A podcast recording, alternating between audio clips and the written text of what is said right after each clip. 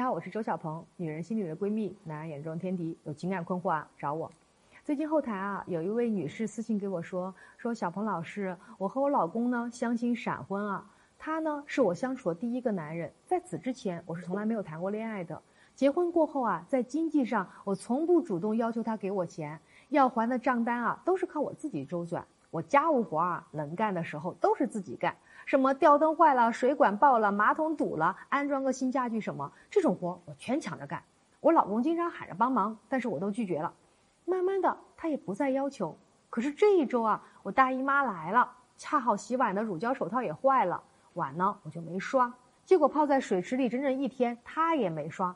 于是我就对他发脾气了，他却非常生气的对我讲：“你不是自己一个人干都行吗？我还以为要给你留着呢。”然后我俩就吵了起来了。接下来他两天没理我，我好委屈啊！所以小鹏老师，我想问一问，这段婚姻啊，我是不是错了？看完这封私信啊，我特别想说，你是不是就是我们传说当中的女汉子呢？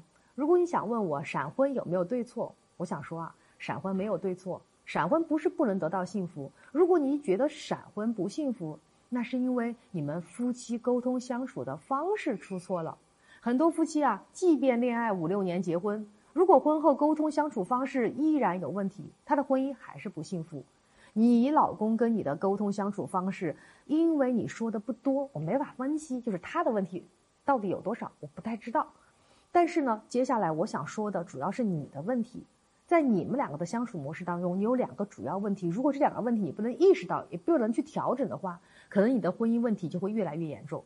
那这两个问题分别是哪个呢？第一个，虽然你已婚了。但你还是单身心理，你老公是你相处的第一个男人，这说明在之前你都是一个人生活。我们就常常说啊，一个人生活久了，很容易习惯什么活儿都自己干，什么事儿都自己做，遇到问题自己解决问题这种行为习惯模式。而且你还是闪婚，说明在你的想法上、行为上还没有做到脱离一个人做事儿的习惯和想法。所以你虽然进入了已婚状态，拿了结婚证。但你心里还是单身的，所以才会出现你出现任何问题都是自己来做。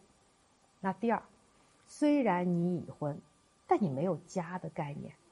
你是结婚了，但你知道家的概念是什么吗？家啊是两个人共同组成的，所以两个人都应该共同分担责任，共同去维持维护这个家。但你什么活都抢着干，人家要帮忙你也拒绝别人。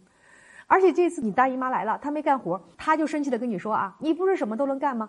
她其实在说什么？她其实想通过这件事情告诉给你，这是我们两个人的家，你要是什么事儿都不需要我，那我就真的不做了。所以啊，家是两个人，就需要两个人共同分担。当然了，我刚刚说这两个原因，一个是你单身心理，还有一个你没有家的概念。无论是出于哪种原因导致了你不需要他，但是我想告诉给你的是，现在你是不需要。